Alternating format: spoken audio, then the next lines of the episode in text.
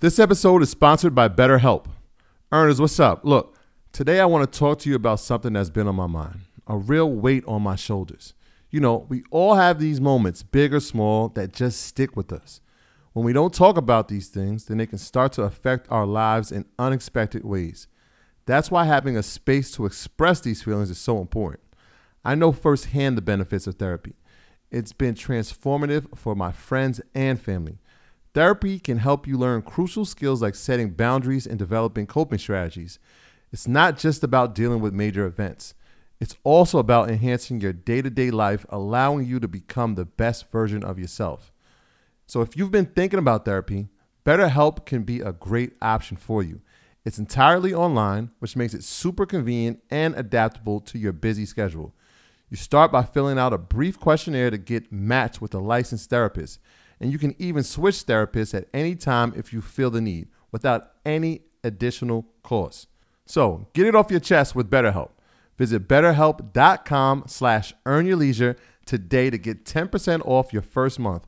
Remember, that's betterhelp, H-E-L-P dot com slash earn your leisure. Don't wait, don't hesitate, head over there now.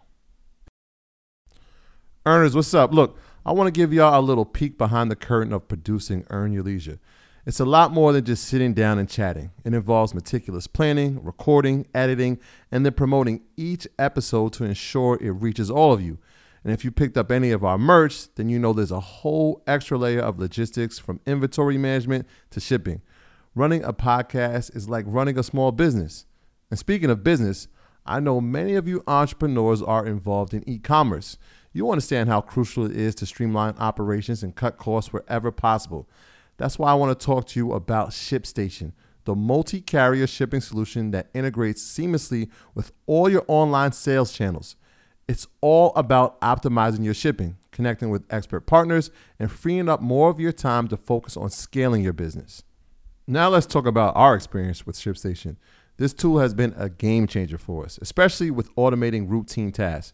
Being able to manage everything from one dashboard and print shipping labels with just a click absolute lifesavers. Plus, the discounts we get on shipping costs are incredible. Honestly, it feels like we're saving thousands. And as our show and merch sales have grown, ShipStation's robust automation and reporting features have helped us keep up without missing a beat. For those of you who get overwhelmed by order volumes, ShipStation's easy to use dashboard is a dream come true. You can import orders from any sales channel apply shipping preferences automatically, and handle customer service issues right there. Not to mention the savings with up to 89% off carrier rates like UPS, DHL Express, and USPS. It's no wonder over 130,000 companies stick with ShipStation long term. So, are you ready to turn your shipping challenges into growth opportunities? Head over to shipstation.com and use promo code EARN for a free 60 day trial. Again, that's shipstation.com, promo code EARN. Start streamlining your shipping and scaling your business today. Earners is 2021, the year of execution. In order to execute, we have to have information. And the number one place to get the information, EYL University. Shotty, tell them what we bring in. Yes, EYL University has been reloaded. We already have 100 past webinars. We already have weekly webinars. We already have our private investment group on Facebook. We already have monthly financial planning calls. We already have bi-weekly real estate calls. But what has been added to EYL University this year is access to MG, the mortgage guy's home buyer's blueprint, which walks you through the home buying process from A to Z. And what also has been added, breaking news alert. Everybody always news. asks to be in our group How chat. and when we talk about all the investment plays that we are making, we are going to have investment calls, group chat calls with me, Troy, and the whole team and walk you through our plays that we're making and give you insight into our portfolios. All of that for 75% off. That's right. We are doing a blowout sale, 75% off for a limited time only. Go to EYLUniversity.com right now and sign up. See you on the other side. My graduates from my school being Forbes, bag drop. Bag drop. a mic drop. Bag drop. Bag drop.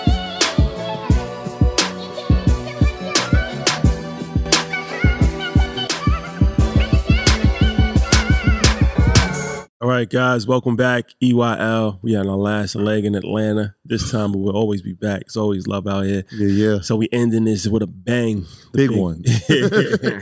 yeah, this is this is one that I'm excited for. I know Troy's definitely excited for. Inky Spirits have been Johnson. lifted. Inky Johnson, if you're not familiar, you've been under a rock for the last five years, ten years. So I don't even call him motivational speaker, inspirational speaker. Um, Fitting. yeah, Yeah. for sure. Um, father, family man, best-selling author, philanthropist, entrepreneur. Uh the list goes on. Um, and this is going to be a dope conversation because we've never really have have had a detailed conversation with anybody that was a motivational, inspirational public speaker on a really like larger scale. Um, so a for me, it's always dope to actually get the backstories and learn the inner workings of it. But then also from a technical standpoint, learning the business and learning about you know putting yourself out there. A lot of people, I feel like everybody has a story. Like Ash Cash says, everybody has a story. Everybody should write a book, or everybody should because you never know who could relate to you, who could help, Mhm. and um, just like you're watching somebody on TV, somebody potentially could be watching you on TV on the flip side. So this is a conversation that you know is going to cross a variety of different fields and factors, I'm sure. So first and foremost, uh, thank you for joining us, brother. Appreciate it. No, it's a pleasure, man. I got great respect, admiration for both of you brothers, man, and what you do. So I greatly appreciate it. Thank you, brother. Thank you. All right, so let's let's jump right into it. You know, people might have seen your clips on Instagram. Um, they might have seen you on YouTube. They might have you know heard you from a variety of different outlets. Um, but they might not fully know like how you got to this point, right? So can we can we go a little bit about the backstory? I know you was a, a athlete, um, and you know your life obviously changed drastically. So can you talk about that a little bit? Absolutely, man. Um, you know, former collegiate athlete, you know, my whole life, you know, I wanted to make it to the league. Mm. You know, I grew up here in Atlanta, Kirkwood. Southeast corner, Yeah. Kirkwood, Zone Six. Zone six. You know, East Atlanta where Santa. Future, Future, man. You know, all them cats be at, man. I grew up on that side, you know, product of Atlanta public school system. And uh, my mom had me at 16. And she took me back to 125 Warren, two bedroom home, 14 people. And I sleep on the floor, you know, on pallets, like, you know, cats in the inner city, some of the best times of my life. But I was fortunate because I got to see both sides of it. You know, you see the sides where cat out in the street, they doing what they doing. And then you see the side when people get up and go to work every day. But me watching my mom. And so I wanted to make it to the NFL because I wanted to give my family a better way of life. And I was the first one in my family to go to college, play ball. And my junior year, man, I was a projected first round draft pick as a corner. Mm. I went out to make a tackle and I almost lost my life. You know, and it ended up changing my life. And my dream died that day, September 9th, 2006. You know, it became one of the greatest days of my life, you know, outside of marrying my wife and having my two children. Yeah, I mean, that's a lot. I mean, Yeah, yeah. I mean, even you Yeah. saying that's one of the best days of your life, most people would see it as like, yo, that's probably the most drastic day of my life because my dreams have now been deferred and potentially ended. Absolutely. In that time, September 6th, what's the process of it? You're like, all right, this is all over, or you're like, you know what? I'm still here. I'm still breathing. I can still be winning. Yeah, it was surreal, man. Um, at first, just being honest, man, total transparency. I didn't think I could lose it that quick, you know, because I had been working. It's like if you work for something from the time you seven to twenty and you give everything you got to it, like you don't think you can lose it with an injury, right? Like I never thought I could go out one day and make a tackle, even though you hear about it, you don't think it can happen to you. It's like when you tell a young cat, "Hey man, do this, do that," you know, save for rainy days. When a cat tells somebody that, cats be like, "Yeah, I hear you, but you know, it's not gonna happen to me." So when it happened, I was disappointed, but you know, I knew I wasn't quitting. I knew I wasn't giving up. Right? I, I didn't have anything to go back to. Mhm. And so I tell people all the time, like, you never know how strong you are until being strong is the only choice you have. And in that moment of adversity, I felt like being strong was the only choice I had. Like I was coming from a two bedroom home with 14 people. Like, what I'm gonna just go back to the porch? You know what I'm saying? Sleep on the floor. And so it was about processing it and figuring out a way to use it.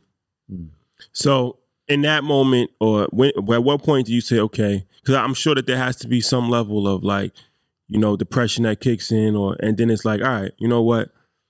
Not only am I going to get past this, but I'm actually going to inspire other people by telling my story and you know just giving the game on it. So, at what point do you realize like the way for you is actually public speaking and and and sharing your story? Yeah, so that was um that was a process, and so the nature of my injury, the reason I almost lost my life, I ruptured my subclavian artery in my chest, and so when they ran the test, they noticed I was bleeding internally. What is that? What's what's that? The, the- It's like the main artery in your chest. like where your heart is yeah, close like I to? don't. I just know they just said Okay. that joint the main one. Right? yeah. And uh, so it's the main artery, and I was bleeding right internally. But at the time when I'm bleeding internally, I'm sitting here and I'm talking like Re- we talk, regular. right in a room, talking to my mom, chilling, and the doctor rushes in, and my man's like, "We got to rush you back to surgery right now. You bleeding internally. You're about to die." And I'm like, I'm thinking he's joking, and he's like, "Nah, you you bleeding internally. We got to take the main vein out of your left leg and plug it into your chest." And the next morning I wake up, I got six cuts down my left thigh, one cut across the left side of my neck, one across the right, twice through my right ribs, cut out my right pec, bottom of my armpit to the bottom of my hand, 350 staples in my body. They bandaged me from my neck to my knees. Because when they went in to repair the artery, I had torn the nerves from my spine that controls my shoulder, my arm, my hands, and my fingers. And so at that point, they was like, it's over and I would go out and do community service even after I would do rehab and things of that nature because I needed something to shift my mindset, right? And coming up, a lot of people had helped me and my family. And so when I would go into these environments, to answer your question about speaking, I would go in and a cat, like you could see my arm, right? You could see the atrophy. You could see right off like something happened to him. You know what I'm saying? So people would be saying as we would be doing Habitat for Humanity community service, cats would just come over and be like, "What happened? Like, what happened to your arm?" And I just be like, "Oh, football injury." And cats were like, "No, what happened? Like, tell me what happened." And I would just be talking to him, nothing trying to speak, just informal. And we would get done, and it would be a crowd of cats, and we would walk off, and cats would be like, "Man, you might need to speak." And I was like, "No, I'm good. Like, I'm not trying to speak. Like, I'm good. I need a job." At the time, because I'm like, I don't want to grow up like I grew up, and I want to take care of my family, right? When I have one. And so from that point, man, I was searching for purpose. You know, it wasn't even about speaking at the time. I needed purpose, I needed fulfillment, I needed meaning for my life because at one point, being an athlete, it brought me that. Mm-hmm. But when people started talking about it, that was the first time my will started turning about. And maybe I can use what happened to me to add value to someone's life. Yeah, so I'm imagining like at, at a certain point you're like, I'm just I'm tired of talking about this. I'm living it. Um, and that rehab process obviously was, was I can imagine grueling. Yeah. But you said you wanted to go back into your your community, right? So you, you have the injury, you go through the rehab process, you're back in Kirkwood, and you're looking for employment. So you go back to the to the, the rec center. What was, what was that like when you got back there? Man, it was it was wild. And so the the way I got back to Atlanta, I was pursuing a career to be a coach. Mm-hmm. And so I had been a graduate assistant for a few years, and I thought I was going to become a defensive backs coach, a position I played.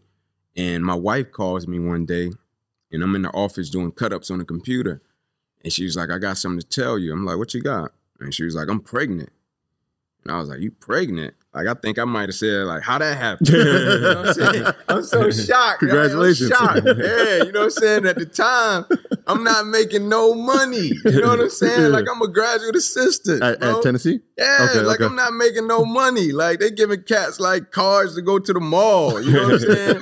Simon cars and stuff like that. Like I'm not making no money. So I'm like, I might have said something like, "How that happened?" or something like in shock.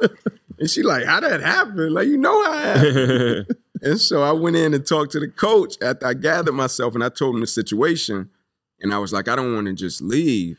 I want to handle the situation right. And he was like, nah, if you feel that conviction, you go there to Atlanta, man, and you be there for your family. Because I was like, I don't want my kids to grow up similar to how I grew up. And so at that point, I made the call to the guy that worked at the rec center, City of Atlanta Parks and Rec, where I grew up. And I was like, man, I need a gig. And he was like, Ink, you can come like yesterday. I got you. And so when I moved back, I called him and he had left. And I went up to the rec center and I told him the situation. And they was like, you overqualified. And I was like, what's that? Like, what you mean? Oh, I just want to work with kids and create leadership curriculums. And they was like, nah, we can't do it. And at that point, I'm two blocks away from where I grew up. And I was confused. You know what I'm saying? Like I was, to be honest, I was like, God, like I know you didn't bring me from Kirkwood, a two bedroom home, 14 people, first one in my family to graduate college and even go to college and go through all of that, get that close to making my dreams of going to the NFL come true and bring me right back two blocks away from where I grew up in my wife's grandmother's home with nothing. You know what I'm saying? Like I'm like I can't I can't understand that. And so at that point, that's when the faith journey started of what I'm doing now. And so your first speaking engagement, you told me it was at a barn. Yeah, man. can, you talk? Can you talk about that? yeah, man. So so when I first decided like to do it, um, I'll never forget. I called uh, my boy Jerod Mayo. You know, he's linebackers coach for the Patriots now, and I was like, man, I I need fulfillment. I need purpose. And he was like, you need to speak. And I talked to my wife about it, and um, I prayed, bro. It was a simple prayer. You know I'm saying? I don't know preachy stuff. I just prayed like God, like I don't know what you want me to do. Right? I thought it was this, it's not that. I thought it was this, it's not that. Like I yield. Like I give up, man. Whatever it is you want me to do. People are saying speak. If it speak, it feels right, I'll be obedient. Right? And it says obedience is better than sacrifice. But as people, what do we do when we go on a journey or pursuit of something? We judge the level of sacrifice without first being obedient. Mm-hmm. Right? What is it going to cost me? Right? What is this going to do to me? What do I have to give up? Why do I got to do this? So I said, I just want to be obedient. Whatever opportunities come, it ain't about money, it ain't about structure at this point. I just want to be obedient to what I feel like I'm being called to do with my life. And so at that point, you know, I get an opportunity from Mississippi. And I go, and it's like a 15 hour round trip driving. And I go and I speak. Like when I show up, I called my wife and I'm like, man, like this right man, I'm in the backwoods. I'm like, I'm like, he might need to call my cousin. you know, like, oh, this thing don't look right. I go back there, they got the music going, the lights going, I speak. And keep in mind, like when I talk to my man, I just told him I'll come. Like I ain't say, hey man, like let's let me send over my contract, get with my assistant. Say none of that. I didn't have any of that. I spoke, and after I come off stage, and my man was like, thank you so much and he gave me a coffee mug. And so I get the coffee mug, I drive back, get back like 3 a.m. And my wife was waiting up for me. She hyped, you know what I'm saying? It's my first gig. She was like, How did it go? I was like, It went great. And she was like, What you get? What they give you? And I was like, They gave me this coffee mug. And she was like, You sure? This is what you're supposed to be doing? I was like, Yeah, it feels right. I think this is what I'm supposed to be doing. And I credit her for this because this could have altered my purpose if she would have been like, nah, nah, go do something else. But she was like, all right, cool, let's do it. Like, if you feel like this is what you're supposed to do, I'm gonna rock with you. Mm. Yeah. So from there, how do you scale that into a business? Like, mm-hmm. all right, you you realize this is your purpose. Yep. You realize that you have a gift. I'm sure you're probably you know working on it and getting better at it. Mm-hmm. Um, but at what point do you say, okay, this is what I'm gonna do for a living, mm-hmm. and this is gonna become my livelihood. This is gonna become a business. Absolutely. So at that point, when I decided that I had confirmation to speak, like this is what I was supposed to be doing, at that point, the money was the last thing I worried about because I didn't want it to jade my process, right? And so the thing that I focused on the most was how can I become the most diverse in my communication, in my gift, right? And so immediately I started going to all type of speaking engagements, right? I didn't pigeonhole myself and say, oh, I'm a former athlete. I just want to speak to athletes. Oh, I love kids. I just want to talk to kids. Nope. Like I'm going to go to the birthday party with the cats 12, 13, and there's six of them, and they hit me like, Ain't, can you come speak at my kid's birthday party? I'm like, bet. Ain't, can you come to the country club? We got elderly women, 70 years old. I'm like, bet. It's 10 of them. Bet. And can you come and speak to these C-suite cats? That. And can you come and speak to these athletes? And I'll never forget a cat said to me, like, man, why do I see you in all these different environments? Like you speaking to elderly ladies, kids, athletes, corporate. Like, why are you going all over the place? Why you don't just speak to one dynamic, one group, like athletes? That's your element. And I was like, no. I said, because I want to become diverse. I said, I didn't know a lot at that moment about speaking, yeah. but I knew I couldn't speak to everybody the same. And I knew the more diverse I was in my communication, the more opportunities I would get. And so I looked at the landscape of it and said, what's going to work for me and my family? Where can I go and speak and get right back home to my son's baseball game? Where can I go and speak and get right back home to my daughter's recital. Okay, corporate would allow me to do that. And so every environment I go into, how can I control the narrative with my content when I speak and when I put it out on social media, when I put it out on YouTube, when I put it online, the narrative that I'm trying to create is a narrative of even if I'm speaking to some elderly ladies, even if I'm speaking to kids, a corporate group can look at this content and say, man, that's great. We can apply that to our organization. And I knew the pay scale in corporate was a lot different. And so everybody else was a byproduct in terms of what I was trying to get to. Mm. And for most cats, they won't take the byproduct. They'll just say, I want to speak to corporate. And they'll go and they'll crash and they'll burn. And so I'm going to go with everybody else and use them as the byproduct to the goal that I'm really trying to get to and the pay scale that I'm really trying to get to while controlling the narrative at the same time and perfecting my craft and my processes. Yeah, that that was, that was a lot, man. That was a lot because I heard family balance in there. Absolutely. I heard the practice and the work. Mm-hmm. And so while you were saying that, I'm like, yo, I know you studied uh, sports psychology in school. Absolutely. Public speaking wasn't your thing, and communication yeah, was it. Sure. So that it, the practice made you, I guess, the expert at it. The, the different diverse communities. That that's that's what made you the expert. Yeah, man. Learning that and just understanding everything. I wanted to understand everything that revolved around communication, right? And so for most cats, they'll look at me and say, like the the world, like I never labeled myself motivational speaker. Mm-hmm. Like that's never came out of my mouth, not one time. And so the world would say motivational because when I speak, I'm passionate about what I do. I love what I do, but at the core of it, I'm just a servant. Like at the core of what we do, like when I look at business and the landscape of business, at the core of it, like we all in the same business. Like we just want to make an impact, we want to add value, and we want to turn a profit, right? But the way I look at what I do, I'm a servant. And so if I want to understand everything that revolves around communication, I have to study communication. So when we step on a stage and you got all these years of experience behind your name and what you do, you've been in corporate, you work for Bank of America, or you work for this insurance company, and now I'm in a room and I'm speaking to 500 insurance agents, and you're going before me, and you got the experience, and then they see me in the in the cut, and they see me dressed however I'm dressed with my collar right in my jeans, and they looking at me like, what my man got to say to us? Like what he finna come up here and say? Like I get him, he he worked in the business. I get him speaking to us. But what's this young cat? Let's be real about it.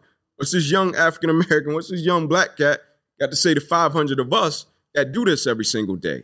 And so if I know communication, if I know the feeling that you want your group to leave with, if I know how to index my stories and my content, I'm gonna murder my man. It ain't nothing against him. He might be nice, but he's just getting up and he's so cocky and arrogant, and he thinks because I got the experience, mm. because I've already been in the industry, I know the industry inside and out. I'm gonna get up and I'm gonna do it. But we all know it's not about what you say, it's how you say it. We all know with perspective, it's not about what you see that matters, it's how you view it. We all know sometimes it's not about the things that you say, but how it makes the people feel that you say it to and how they receive it. it. And so, in terms of me and my messaging, I understand communication, I understand behavior science, I understand sports psychology. And so, you might look at me and think, oh, I'm speaking. I did this when I was younger. I would walk into a room and see a cat speak. And we all know when you see somebody that's great at what they do or do it for real, like and practice it, you can walk into a room and see them do it, and you could be like, "Oh, that's easy," because they make it look easy. Mm. You see them make the crowd laugh. Like, oh, that's dope. I know I got some jokes I can make them laugh. you know what I'm saying? I know I got three in the pocket, and then you tell your three in the pocket, and they looking at you like, "Uh, uh It didn't land. That plane, didn't, that plane didn't land. plane ain't land. You know what I'm saying? It didn't land. And then you start to understand that, oh, it's more, it's more to it, right? And you got to understand that process of what is that that's more to it that can make them laugh, that can make them ah, that can make them be like, oh, that can make them give you an ovation in the middle of your presentation. So how'd you learn that as far as because like you didn't go to school mm. for that. Um, and you're right. It's like one of those things where you watch a comic mm-hmm. and you like, I'm funny. Like I joke with my friends all the time.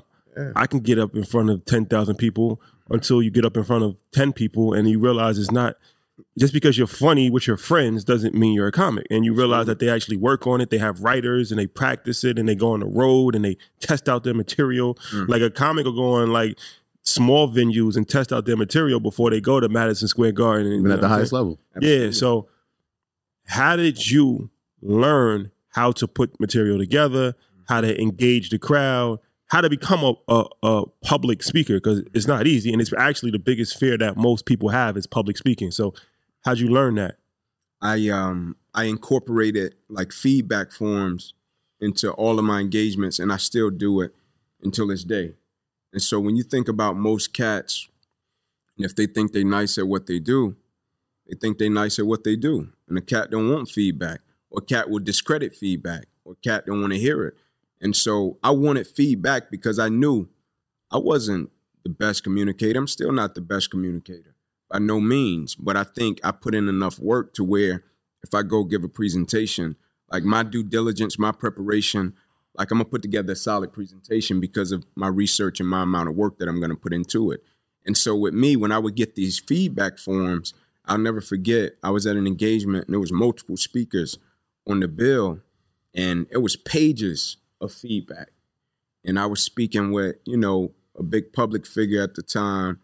And as they gave us these pages of feedback, you know, everybody kind of grabbed their joint and was like, Just boom. do, do it away. Yeah, like, man, all right, whatever. I ain't trying to see Like, that. They talk. I ain't tripping on that. And I'm in the corner, like, I'm flipping through these joints, like, you know what I'm saying? I'm I'm dialed, I'm dialed into them. like, and one of one of my dudes come to me, like, man, you reading that? Like, what you read? You speaking? You on the stage? You reading that? I'm like, yeah, I'm reading it. I'm like, because they're giving me feedback on what I need to do better. And I'll never forget, I read a comment and it showed up different ways on different pages. People would say it differently. And a person said, I love what he does, man. I love how he does it, right? But she said, um, I can't understand sometimes if it's passion or if it's anger. Right? I can't understand sometimes when he gets hype and he gets to going, right? If he's happy about what happened to him, or if he's really mad about it and it's covered up, like it showed up several different ways. And so I was like, all right, cool. This showed up. I went and I watched several of my presentations and I cut the volume off, mm-hmm. right? And I just watched me. I watched my mannerisms. Your body language. Watch Yeah. my body language, my facial expressions. I was like, they right. You know what I'm saying? And I went and I started altering my presentations. I went and I started altering, but I did that with several elements of my presentation. And I did this. Cats thought I just did it to master communication. Yeah, I want to master communication, but I also did this because I got a certain figure I'm trying to get to. Right? I got a wife and I got children. Like I ain't out here just to be playing and running with some cats to say, "Oh, we speak, it feel good, we cool." Nah, don't get it twisted. I got a wife and I got two kids. You know what I'm saying? And I feel as if what I'm doing, like I take it serious, and I feel like I'm being trusted with a level of accountability when I'm put in front of a group to speak to them, and it's people on the other side of them words that I would never take for granted. So, so when you take the uh, assessment, self assessment of yourself, I'm envisioning. Is it like your wife is sitting there listening to you rehearse a speech, giving you feedback, or you in the mirror like, all right, I got wait, my eyebrows cringe. Nah, wait, did I smile here? Like, what what does that process look like? No doubt. So it's it's several different ways, man. I'll take a story and I'll just share it. You know what I'm saying? Because story storytelling is one of the greatest forms of communication. Like you think about even when we were children, think about a cat to get a bedtime story. You know what I'm saying? You think about when you sit with your elders, a cat to sit around and tell you stories for days, and you'll love it, right? You think about when a cat want to get something across, most of the time they'll put it in story form. And so for me, I'll sit there, man, and I'll practice different ways to say a story. I'll practice different ways to say things, right? And so I'll just sit there and practice it. I'll bring somebody in and practice it, but nah, I won't. I won't be in the mirror looking at my eyebrows, but I'll be practicing though. Now, what, Yeah, what you said was actually vitally important, especially for content creators, public speakers, things of that nature, because A, you have to be open to feedback. Absolutely. And B, it's just like I always say, like for me, learning like playing sports taught me more than like the academic side of school. So yeah, one of one of the things that I, I learned from sports, playing sports, I never forget, um, you know, watching game film. And I have been watching game film my whole life. Like, you know, even in high school, like we watched game film and I never I was the kind of person like I never really paid attention. I was in the back. Like you know what I'm saying? Like I ain't really pay attention to game film. But um, I remember when I when I was at UMBC, shout out to Coach Monroe, and uh, I sat down with him, and uh, it was me and him in the office, and he was kind of like, it was the first time somebody had ever actually walked me through how to actually watch game film, because you're thinking you're watching game film and you're just watching it, but I'm just watching it from just like I'm just watching it. But he's showing me like you see this back cut, this, and he's pausing it, and he's like, so now this is my first time actually seeing it how a coach is seeing it. Mm. You know what I'm saying? So it, it gave me a whole different perspective on how to actually watch the game.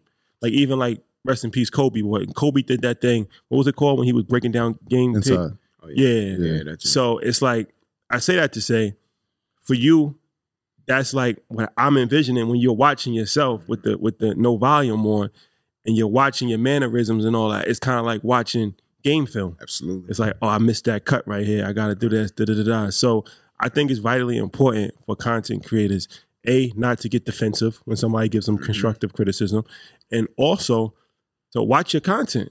you know what I'm saying? Like Absolutely. I know, like a lot of times, like we put out stuff and be like, we don't want to watch it Yeah. after we do it. No doubt. But it's like by watching it from a critical standpoint, you can say, "Oh, I'm not making eye contact," or "I'm cutting somebody off," or it'll actually help you tremendously. Yo, it's, it's crazy you said that because my brother, when we started the podcast, he knows us. He's been around us our whole lives. And he was like, yo, I don't listen to anything. I watch it on mute. I listen to it on, I mean, I watch it on mute because I just want to see how much y'all engaging with each other. I want to see if y'all looking at each other. I want to see if y'all really enjoying it. And he was like, yo, y'all got it. Because I know, like, y'all know each other so well that I know when he's about to say something, you start laughing. Like, he watched the mannerism. So hearing you say it, I'm like, yo, damn, like, he knew that from the beginning. And and that helped us a lot too, because when we first started the podcast, we used to listen. I used to listen to it like ten times, and I was so critical on everything. And I was like, we were saying um a lot. We both were saying um a lot. Yeah, yeah, yeah. And I was telling him, and I learned because I, I actually I have a degree in public in um communication, so I learned that when somebody says um, most of the time they're thinking about what they're gonna say. Yes. You know, so it's like um is like a a way to actually get your thoughts together. Yeah, so when you hear like um um um, so when we you was kept, counting them. yeah, it was like thirty-seven Yeah. ums. Like it was even in the room like yo i'm like yo bro like yo you talk like we got we cut each other off like we got to get like spaced in between it it was crazy because it'd be me and him in the room and then um we was when he said the um thing i was like i brought it to my coworker shout out to melissa she was like I was like, you think I'm thinking too much? She was like, no, you should think before you speak. I was like, you know what? You're right. Right. I'm gonna stop saying it, but I am gonna keep that part. Absolutely. So let me ask you this: when when do you really hit your stride Mhm. and become all right? So you're figuring it out. You're you're working with a variety of different groups, church groups, uh, sports, like you said, old ladies, anybody that's listening. Mhm. But your goal is to eventually move up into the corporate world because if anybody's not familiar, that's like real real money is. And Right. In the public speaking game, they pay hundreds of thousands of dollars depending on who you are to bring you into corporate events, things of that nature. So Absolutely. when do you really start to hit that stride and move up to the next level? Yeah, so um in terms of just speaking, like in building up my presentation, uh, building up my clientele, I have been speaking for a while. Like I started early 20s. And as I was out speaking, um, a lot of people didn't notice, man. Like, like I've been making money and speaking for a long time, right? Because of my perspective about it, because of how I, I viewed it, and because of my nature to work. And so you could go somewhere and get paid a certain amount, do a certain number of those gigs, make a certain amount a month, whether it was when you first started and you want to get $60,000 a month, right? And you getting paid whatever, whether you getting paid 10 G's at the time, whatever. You slice it up and you go and you do the work. But when my perspective changed, one day I'll never forget I was speaking to an engineering company. And it was years ago. And I go in and I speak, and I think at the time it's probably the third biggest steel company in the world. And um, I'm in there and I speak, and I'll never forget it was the first time I got seventy five hundred dollars to speak. And I speak and I'm hyped. I'm stoked, right? I get back to my hotel, I got my check, and I'm like, man, I just got 75, right? and I'm talking to the wife. I said, but something happened tonight. Joint blew my mind, right? And this was years ago. I'll never forget after I spoke, it was a CEO in the in the crowd, like of he was a part of the company, but he had several divisions of his own. And he came up to me and he was like, Man, that was incredible. He was like, Can I pull you to the side and talk to you? I was like, Yeah. He was like, um, I don't know what you got for that. He was like, but I would have gave you twenty to twenty five thousand dollars for that. And I was like, what? I'm like, Price- head, price I'm going like, up, price going up. Like, and he was like, yeah, man. and check though, like that next Wednesday, my man hit me up and um, he offered me two separate gigs in two def- two different cities, and he paid me that twenty a piece for each. And it changed my perspective. But what he said to me was, I'll never forget. He said, Man, you're out here speaking, you work hard. I could tell you value what you do and you're doing it the right way. He said, Don't do that to your family, hmm. right? Because I was so locked in on the process, communication. He was like, Don't do that to your family. Don't undervalue yourself. Don't do that to your wife and your children, right? Charge what you're worth, right? You're worth this. Mm-hmm. Go out and charge it and go get it. People will give you this, right? You've been giving everybody a deal, right, with how you operate. And that changed my perspective, man. That was that was years ago. That, that that's the epitome of know your worth. Absolutely. So, can we talk about 2011, May 11th? Oh, no doubt. I know you know the date because um, it is a pivotal po- moment in your life when you meet uh, the biggest, one of the biggest bosses of them all. yes, sir. That, that that lady who used to dominate TV and still does in media to a certain extent. You run into Oprah, yeah. but very intentionally. hmm Can you break down that story? Yeah, man. I, I met Oprah. I was at a point in my life. Uh, this was around the time when I was trying to figure out some things with speaking and just my purpose in general. And I had my book at the time, my autobiography. And um, I was questioning myself. I was questioning my purpose. I was questioning the creator, right? I was at that point in the journey that we all hit at some point to when a cat be like, man, am I really supposed to be doing this? Like, is it really going to provide? Am I really going to be fulfilled? And I got up one morning and I was getting dressed and I looked at my wife. You know, she was getting dressed at the time. She was a school teacher and she was getting dressed. And I said, babe, you're not going to believe it. She was like, what you got? I was like, I'm going to meet Oprah in Chicago. I'm about to give her the book. And my wife was like, oh, ain't you know Oprah? and I was like, nah. And she was like, you know somebody at the studio? And I was like, nah. She was like, you sure? I was like, yeah. She was like, go for it. You know, me and my wife been rocking since fifth grade. Mhm. You know what I'm saying? So she know me, I know her. And when she said go for it at the time, I probably had like $200 to my name. I was in my truck. I went out, I got in my truck. Like I left that day. Like when she went to work, I left.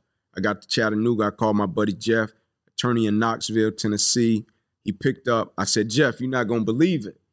Jeff's like, what's up, Ink? I said, man, I'm headed to Chicago. I'm about to meet Oprah and give her my book.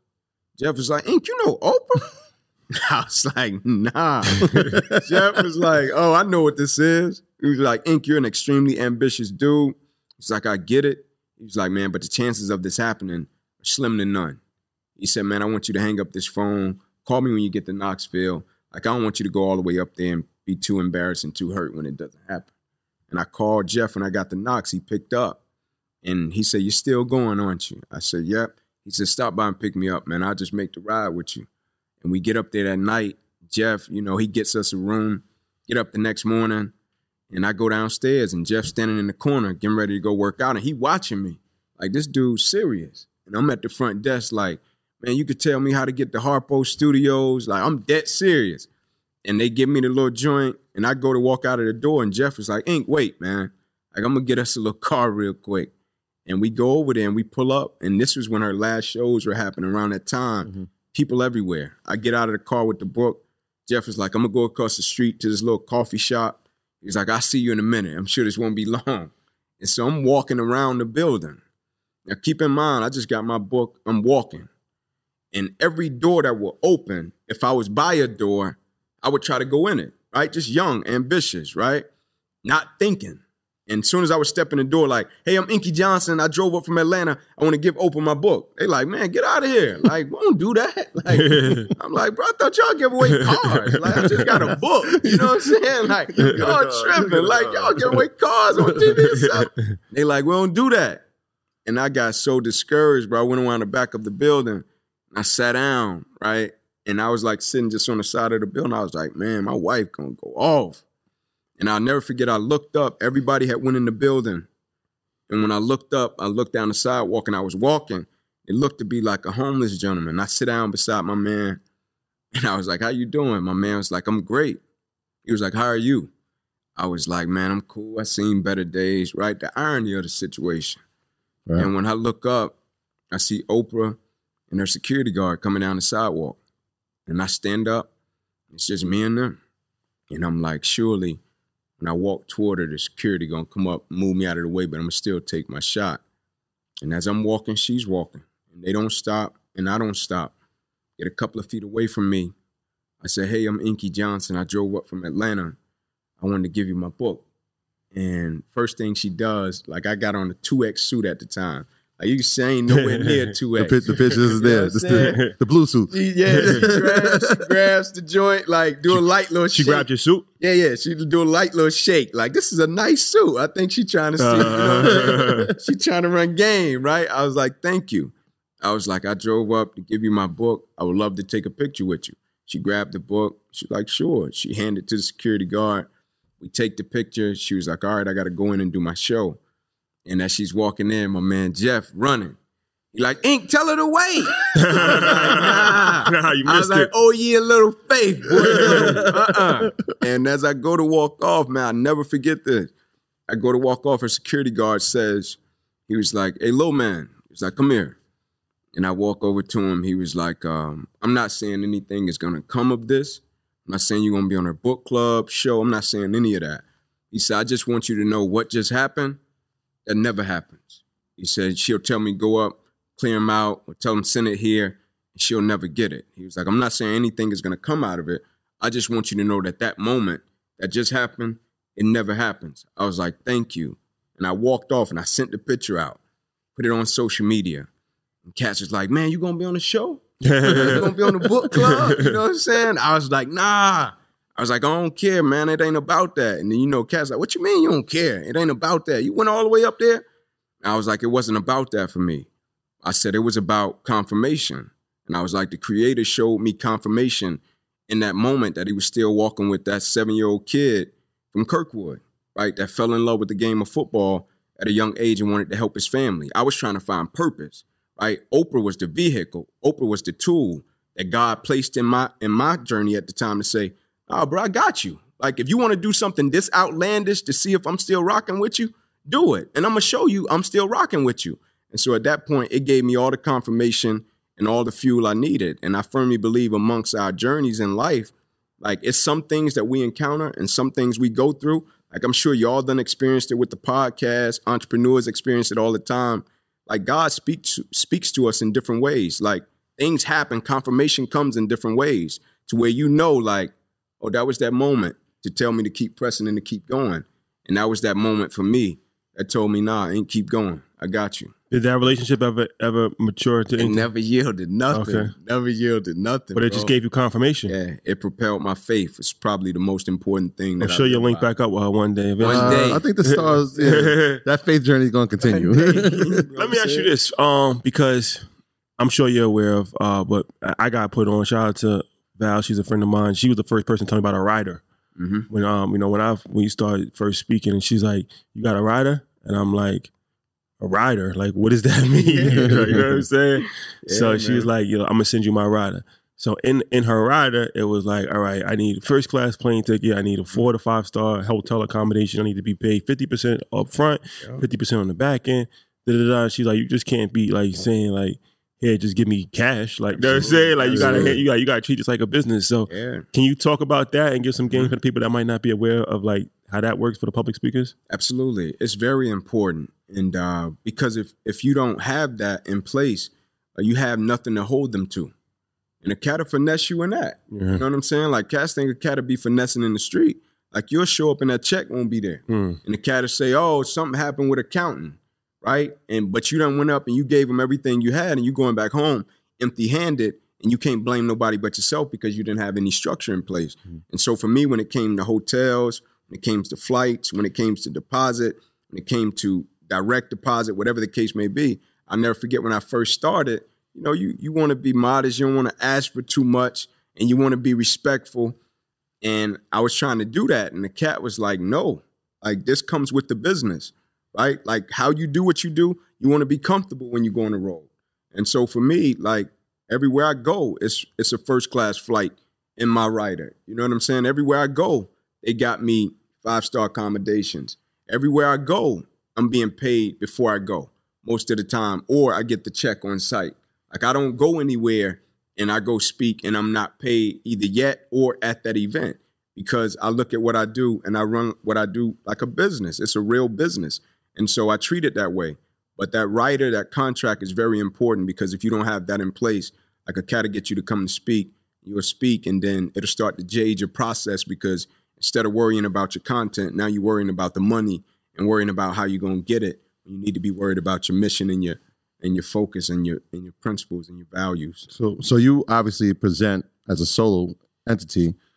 Um, are you also handling the business, or you built out a team that creates the structure and creates the systems to make your job a little lighter, right? You, you can just focus on the speaking. Yeah, so got four cats. Um, you know, and we operate as a company. It used to be a point in time to where I was doing things by myself early, early in in my career, to where when I just started speaking, and then opportunities started to come, and I'm fielding everything.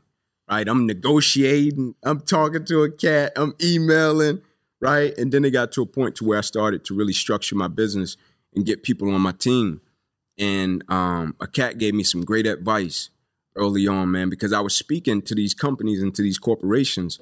And another thing, I wouldn't just go on the road to speak. I would go on the road to acquire, you know, knowledge. I would want to get information. I would go to these successful companies. Like, I'm not just coming to speak, I want to learn too. So I'm gonna come and sit in the office and see, can I talk to you for an hour?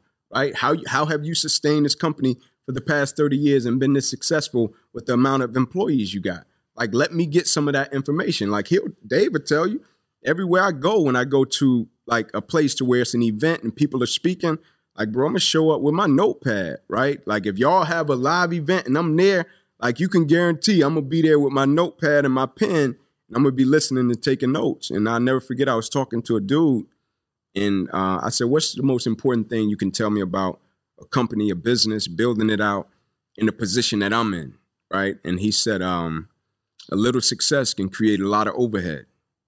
He said, a little success can create a lot of overhead. And for me, it was so important because a lot of times in speaking, in whatever realm they're doing it in, cats would go out and get 12 cats, right? And don't even know how to control a payroll. Mm-hmm. Right? Why you got 12 cats? Why you going to get a building? you know what I'm saying? Like, why you got a bill? What you going to just film yourself? Like now, when you got an operation in that building, like you got content in that building, you got events in that building, that's great. But for most cats, cats want to seem so big time and seem so important. Cats go get all these people and don't know how to structure and don't know how to pay them. And so I'm all about being efficient and effective. So if I can get the job done with four cats and we can turn a profit and do what we do in a great way, everybody, family can eat and we can handle our business. That's work. Yeah, Like that- cats be lazy. You know what That, that's saying? incredible because in my mind, I'm thinking about one of your, one, my favorite quotes that you said when you go into a space and you're like, "Yo, I'm I'm willing, even at this level, to be going and taking notes and learning from other people." You said, "I, I, got- I want to read it to you." You said, "Locating ego in situations so mm. we don't miss our blessings." Yeah, man. So, at when you started, where was your ego, and is this something that you had to learn through the process? Like, you know what? Let me humble myself before, so I can continue the faith journey and see the blessings and receive them. Oh, for sure. Definitely, definitely had to uh, humble myself because, you know, when you're young and you're learning how to speak, you're like a young cat that hoop. You know how to hoop. You get a crossover. You know what I'm saying? You know how to come from that triple threat. You know how to pivot. You just want to dunk. You know what I'm saying? you just want to smack. Once you learn how to dunk, everybody getting posterized. You know what I'm saying? I want to put everybody on a poster. And it's the same way with speaking. Like you'll just go in there, you just want to kill it. Like you just want to go hard, right? I'm a passionate dude. I'm studying. Like I'm seeing cats do what they do, right? I'm going to events and the cat will tell me like, man, like you got the highest feedback, but you got paid the least. You know what I'm saying? Like you, you got the most, you got the greatest feedback. Like they gave you an ovation, but ink out of everybody that just spoke, bro, they paid you the least. You know what I'm saying? Like that's an ego check. Hmm. But at the same time, I didn't take it and say, oh man, they paid like a little boy. I'm like, bro, what did they do to get paid what they got paid? Hmm. I ain't tripping. I got a wife and I got children. Put me on game. Let me understand it, right?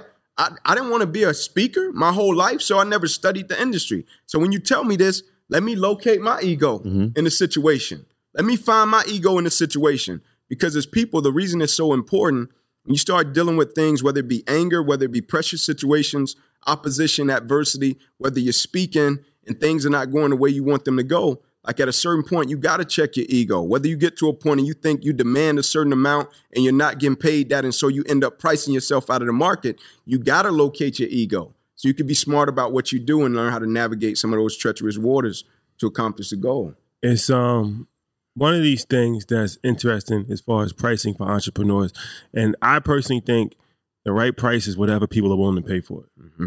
That's the right Sure. price for a product because you might think your product is worth a whole bunch more, and it probably is. But if nobody's willing to pay for it, you're just gonna stand and like be broke like about it. Somebody's You know gonna what I'm come. They gonna come. so I feel like public speaking is the same way because like we spoke to like Max Maxwell when he told us like he had Gary Vee come and I think he paid him like hundred twenty thousand dollars and then you got public speakers that might make hundred dollars right Yeah. and everybody's in between. Um, so how do, for people that's trying to get into the game or even people that might be in the game, but it's one of these things where it's like like you said a lot of times you might just lowball yourself because you feel like you don't want to tell somebody a crazy number Yeah, yeah. and they in their mind they thinking like, oh, I would have paid you three more Oh, times than that. So how do you know what the right price is, and how do you work your way up like periodically without actually pricing yourself out of situations?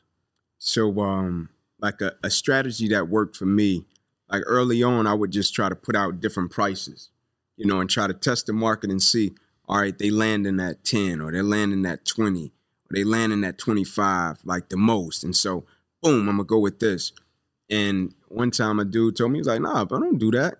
He's like, create the form. I was like, what form? The the price range form. Like, mm. just put it on the form. And if mm. a cat wants you, get a couple of questions on there so you can see if they're serious or not.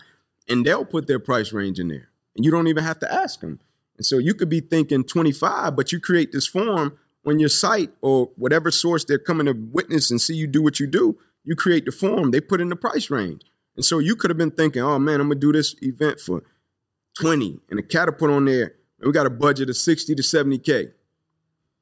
That's what Lenny and Jeff said, right? Like Exactly. you, you don't you, you don't really say your price. You ask You what ask the their price. budget is. You ask what Yeah. what's your Ask them what budget. their And then you'll know if is. What do you this is something that I can allocate time for. Absolutely. Yeah, shout out to Jenny. Like they told us that. we that- made a Google Doc. And you see people do it all the time. Like even like um, if you're working with like a PR firm or something like that, they don't they don't say what their price is. They say, "What's your monthly budget? what are you looking to spend?" we'll know what we can provide you with. no, that that makes a lot of sense because you don't really know what the price is. If they give you a budget, and then you can also offer a la carte services. Like, all right, I usually charge fifty, but your budget is ten. So here's what we can do. We can do a Zoom call and da da da. da.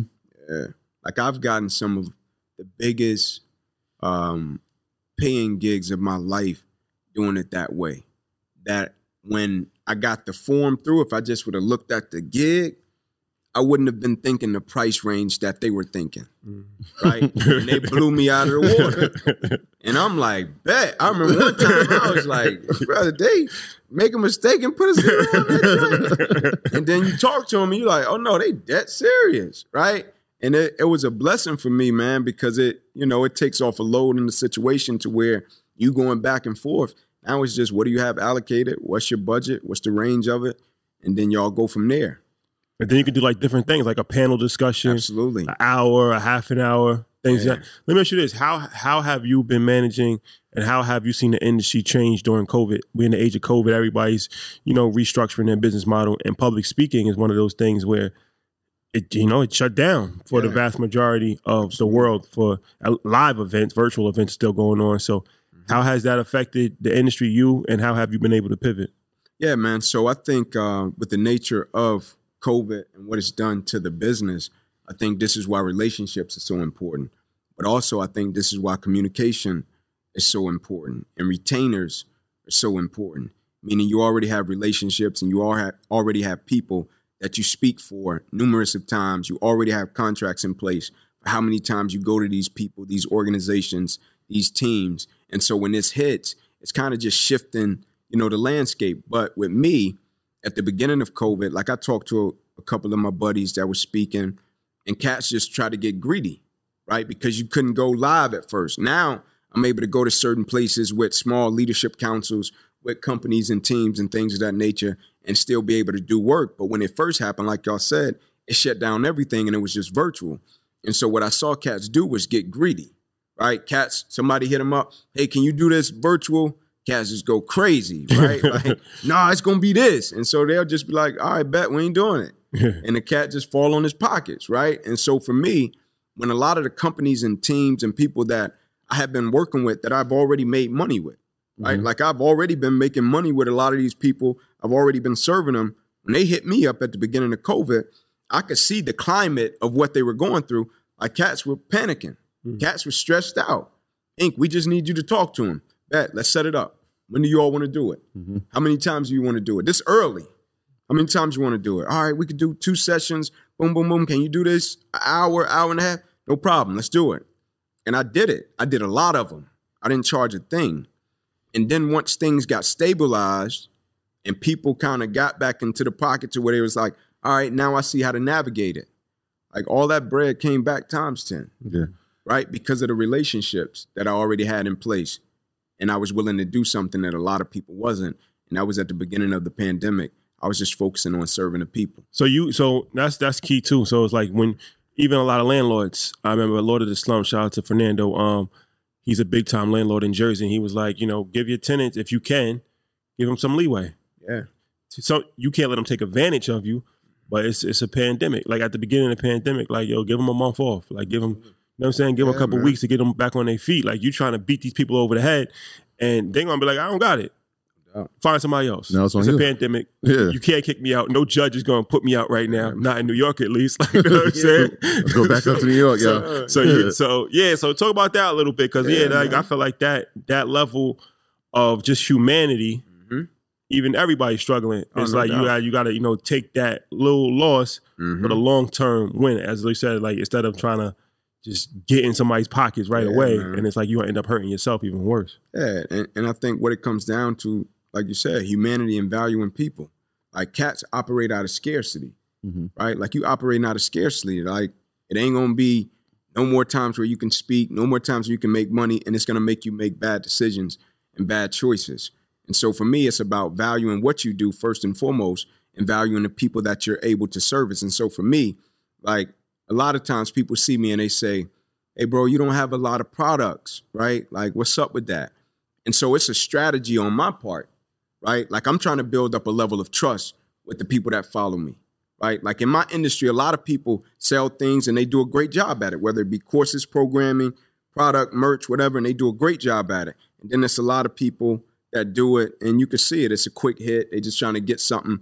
And so in my industry, I'm very aware of where I stand in terms of what I represent. I'm a young African American male. I'm 34 years old. Some of these rooms I go into, some of these companies I go into, cats are sitting on the front row like, what my man doing? And so I knew if I was out selling a certain product, Chick fil A wasn't to call me. Mm. I knew that. I knew if I was out selling a certain product, like Wells Fargo wasn't to call me. I knew if I was out selling a certain product, Bank of America wasn't to call me, right? I knew if I was out selling a certain product, the third highest selling steel company in the world, they weren't to call me. Not because I was selling a product, but the perception that went along with the product of where I stand in my industry.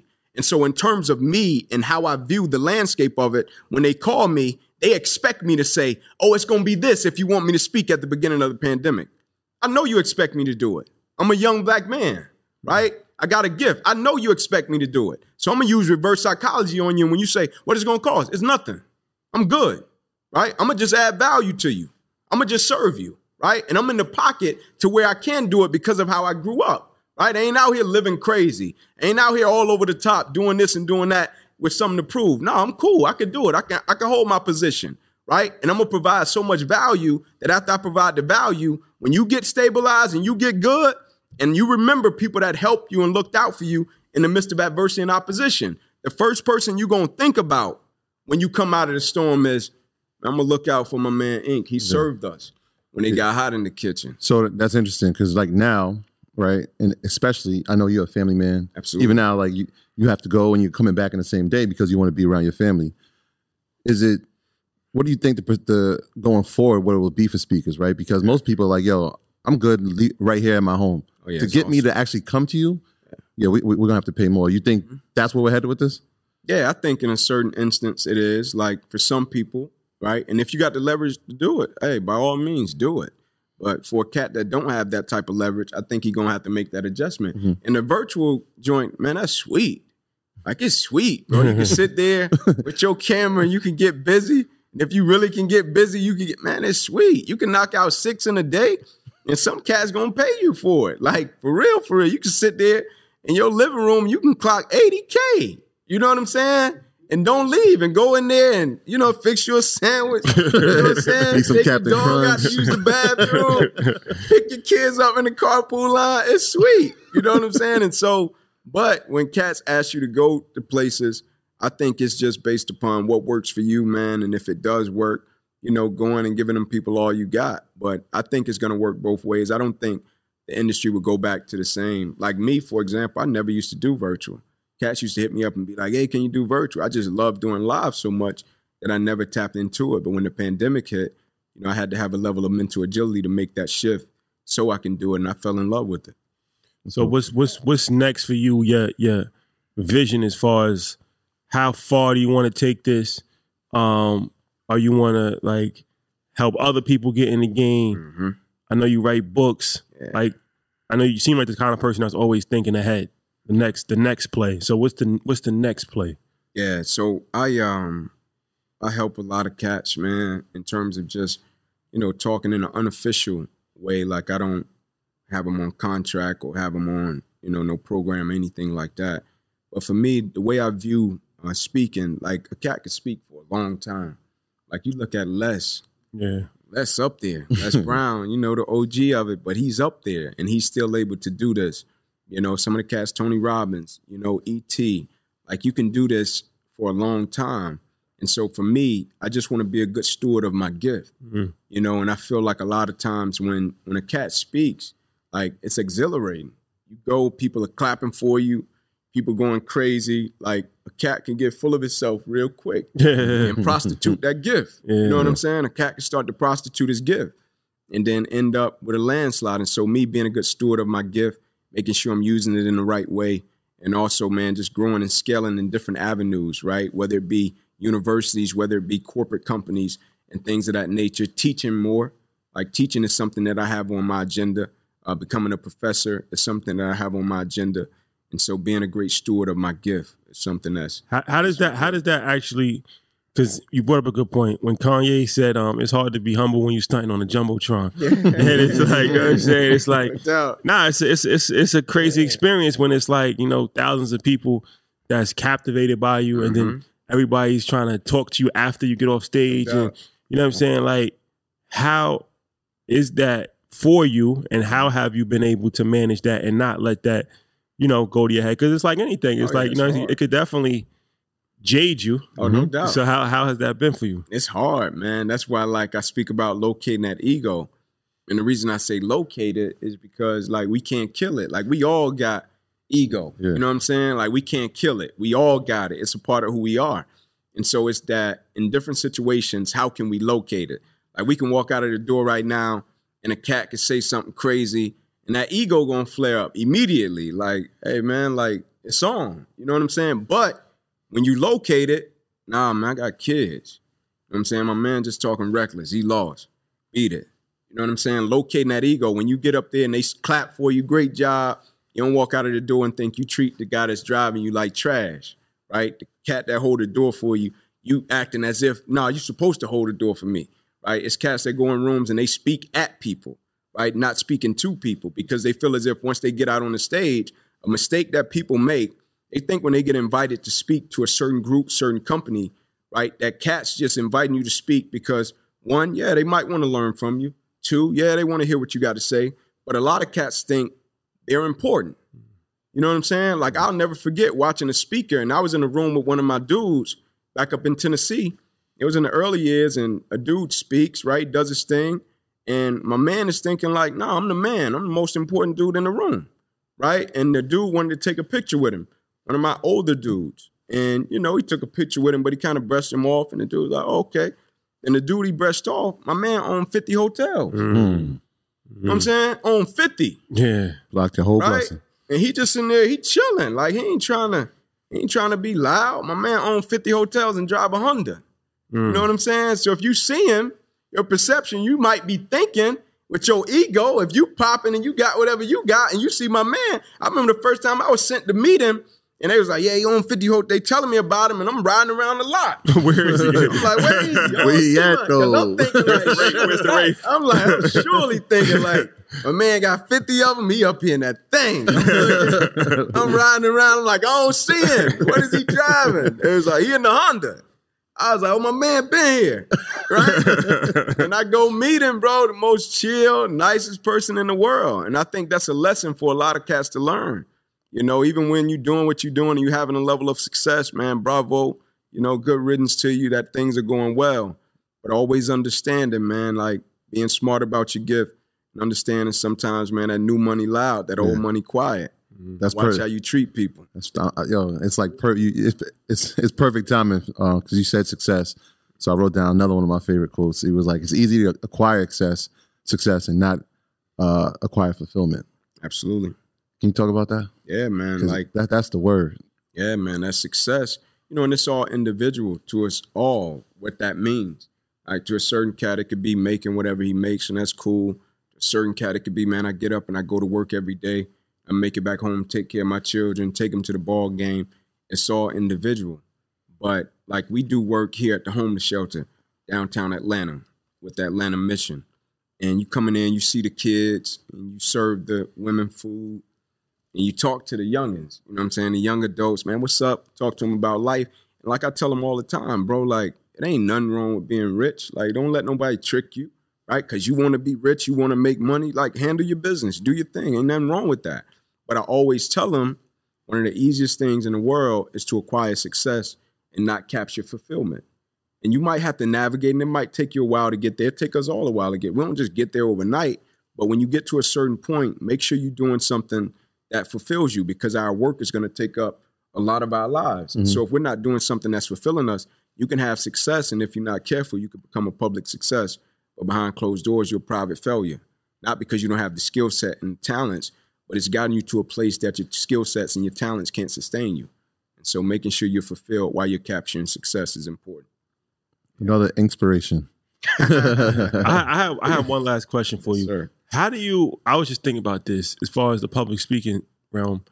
You personally, hmm how do, do you market yourself to to these companies, or the companies just come to you? Like, how's that? Because Yeah. in my brain, I'm like, how would you know if somebody wants you to speak? I guess once you get to a certain level, Right. people is calling you. Like now, at this point in your career, Mhm. but did you ever at any point market yourself to or organizations, companies, sports teams? Like, hey, I do public speaking and da da da, or was it always them just coming to you?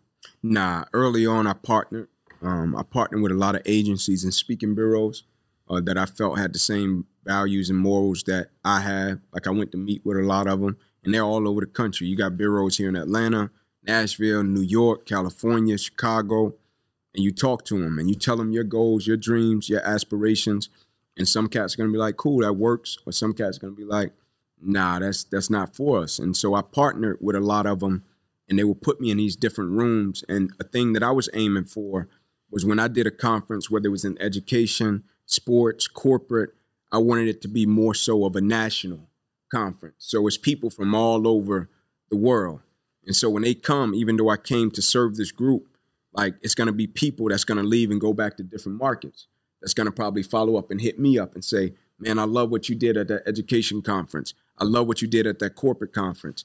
And then when I go speak for them, the way I built built my audience was when I would follow up with them, I would say, Hey man, if you enjoyed what you experienced, this is in the early days, if you enjoyed what you experienced, are there three companies or three other groups that you would refer me to that you think could benefit from my services? Hmm. And from that point, I continued to build up my clientele and managed it from there. Nah, that's so key because um, I'm a financial advisor, and when I was like in my early stages of trying to build my financial planning book, that's one thing that they really taught me was like referrals. Either you're gonna cold call or you're gonna get referrals.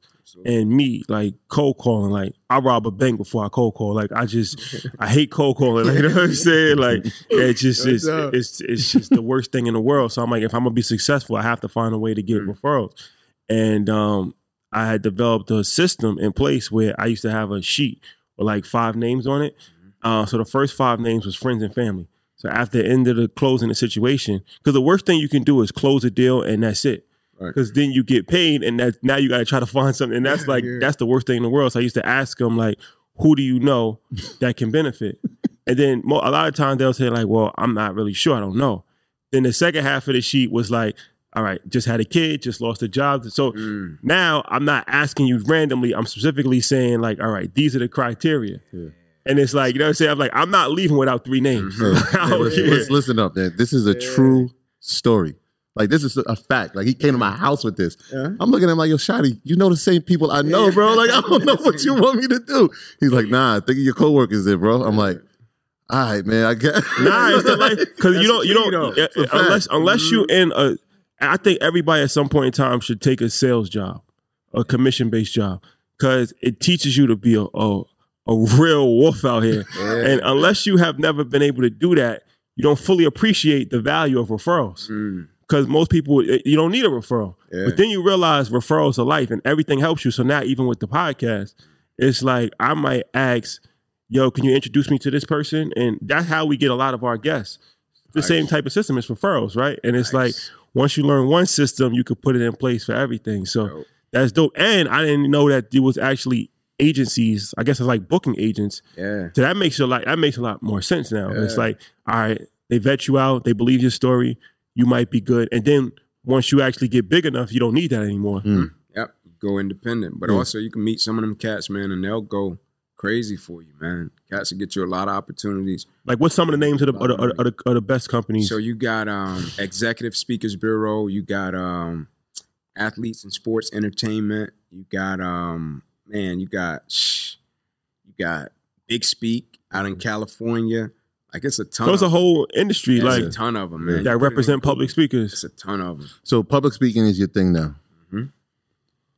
Well, what's your relationship with the thing you grew up loving and dedicating the first 20 years of your life with? What's your relationship with football? Still follow it? You still love it? Yeah, yeah, I love it, man. And I do work with the NFL, do work with um, NCAA, do work with a lot of schools and groups in terms of colleges. Mhm. So I'm very close to it because it's something that you know I care about. You know, and like I've been in them NFL teams when you know I was sitting in the back and they got several different speakers and they got the financial literacy guy coming up, they got the tax guy coming up, you know, they got the estate planning guy coming up to speak, and it's optional you know, and I'm there and I'm speaking after one of these dudes. I've been in there when cats would leave the room. You know what I'm saying? And then you see a cat three years later going through it on TV, losing everything, and you think back like, man, my man wasn't even in the meeting Yeah. When the dude was presenting about this stuff. Yeah. You know what I'm saying? And so being in there, man, and being passionate about, you know, just some of the rates and the statistics of athletes. You know, how cats get finished with the game and divorce rate or, you know, the bankruptcy rate, whatever the case may be. Mm-hmm. And so, you know, being locked into that and making sure I touch on all those aspects as well is something that's very important to me. It's been a pleasure, brother. Thank you for joining us. Sir. Definitely a lot of free game, a lot of inspiration, motivation. And I, like I said, I feel like everybody should share their journey. Absolutely. Yeah. And it's like, no matter what the platform is, you might share it with 10 people on Instagram, you might share it with a million people in a best selling book. But it's like, never discount your worth by the amount of people that are consuming it. Cause that stops a lot of people too, where they're like, only got 10 likes on my post. Like, you know what I'm saying? But you Mhm. never know that one like might have changed somebody's life. Like, you might have stopped somebody from committing suicide. You never know. Like, you know Exactly. what I'm saying? Like, Real. if you look at it from that standpoint, it was worth it. It's not about like the millions of people that'll come if if it's God's plan. But you know, I just feel like you know a lot of times people, even myself, like I've been wanting to do what we do now, as far as but I was just discouraged because I'm like, who cares about it? Who cares mm. about financial literacy? Like you know what I'm Yeah, saying? Like no people gonna look at me like it's corny, da da da da. And then it's like if I would have started five years ago, we would have been way even further than we are now. Mm. So I, I just think that stories like yours is just amazing from so many different standpoints. So thank you once again for joining us. Uh, what would you like to tell the public? Uh, any ventures, book, uh, social media handles, all that. Now, first off, man, I want to thank thank you both, man, just for the opportunity. You know, I want to thank you all for your platform, man. Y'all add a lot of value uh, to just the community. I'm saying it's been cats that I done had sit down and watch uh, y'all interviews when y'all talk about certain things when it came to financial literacy. Because where we come from, like me specifically, a lot of things I didn't learn. Like Mhm. nobody passed down certain knowledge bases to me about certain things. Like when I got out of college, nobody told me how to get a house. I had to figure that out with my wife. My wife lost both her parents when she was seven. We had to figure that out. We had to figure out accounts. We had to figure out taxes. Like I remember the first time I paid two hundred and fifty thousand in taxes. You know what I'm saying? And my man, my CPA was looking at me like, "You got it? yeah, I got it. You know what I'm saying? Like these syrup sandwiches. You know I got it. Ain't out here playing. You know what I'm saying? But having to learn Real that zone six. man. You know what I'm saying? And having to go through that trial and error. And after that, you know, waking up and paying attention and understanding how to get in better position. So, you know, some of these things won't have to happen. And so for y'all to do what y'all do and the way that y'all do it, man, it's an honor and it's a privilege. To everybody out there, man, keep pressing. You know, keep your head up, man. Stay focused. I appreciate I appreciate that. How can how can they follow you on social media? uh, Inky Johnson Motivate on Instagram, Inky Johnson on the other social media uh, platforms. It's just Inky Johnson Motivate because a cat hacked me and took my name, so I couldn't be. Damn. Oh, Inky did that? Johnson. Yeah, When- when? hacked me, man? Re- recently? yeah, like a, like last was last year, last year. Yeah, oh, so you got to start back from zero? Yeah, cat hacked my whole joint, and so I had to come back with the Inky Johnson Motivate, and uh, but it's Inky Johnson on Twitter, Facebook, and InkyJohnson.com. And What what what the uh, books that Yeah. they can get? books right now. Inky Johnson, cats them inflated them. Don't buy them. We're gonna get them back on our site because cats just bought them and they put them online and they jacked up the prices. Oh man. I ain't trying to knock cats hustle or nothing, but you ain't gotta pay a hundred for my book, man. Right now. You know what I'm saying? Right now. you know, yeah, but just wait on it, man. We got it coming. All right, all right. Troy, Yeah, housekeeping man. Shout out to everybody on Patreon.com. You know that's our Proud to Pay program. Everybody that is in the tier five, you are a member of EYL University, the number one place for anything business, entrepreneurship, and finance, man. So shout out to all the earners that's on there, learning and executing on the information. That's the most important thing. We're not just hoarding the information; we actually executing on it. So every time we share a story, it's encouraging to us to keep going and adding more value. And uh, shout out to everybody that's been supporting the merch.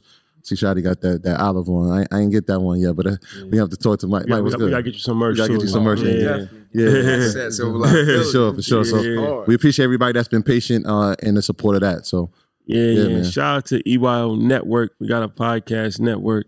We got the superstar Dave Shans in the building right now. Yeah. Sleepers for Suckers. social, Social proof Proof podcast. Burning it up on right your now. head top. Yeah, for sure. Shout out to Ash Cash and the Vault. Inside the Vault. Inside the Vault. Yeah. Um, shout out to Ian Market Mondays. So, you know, we we we, we building a no new limit out here, man. Yeah, That's you a know what? We we need to have an inspirational speaker podcast. now that I think of it, yeah, that's a fact. So thank you guys for rocking with us. We'll see you next week. Peace. peace. My graduates from my school being Forbes, backdrop. drop. Bag drop. A mic drop, bag drop. Bag drop.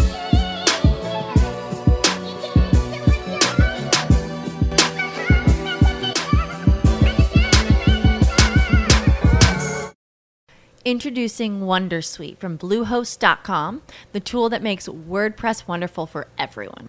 Website creation is hard, but now with Bluehost, you can answer a few simple questions about your business and goals, and the Wondersuite tools will automatically lay out your WordPress website or store in minutes. Seriously. From there, you can customize your design, pick your brand colors, and add blocks. No custom theme or coding required. You'll get content suggestions that you can keep or revise, and with Yoast SEO built in, we automatically help you get found in search engines. From step by step guidance to suggested plugins to an AI powered help bot. Our built in tools make WordPress wonderful for everyone. Whether you're a beginner or a pro, you can join over 2 million Bluehost users. Go to bluehost.com slash wondersuite. That's bluehost.com slash wondersuite.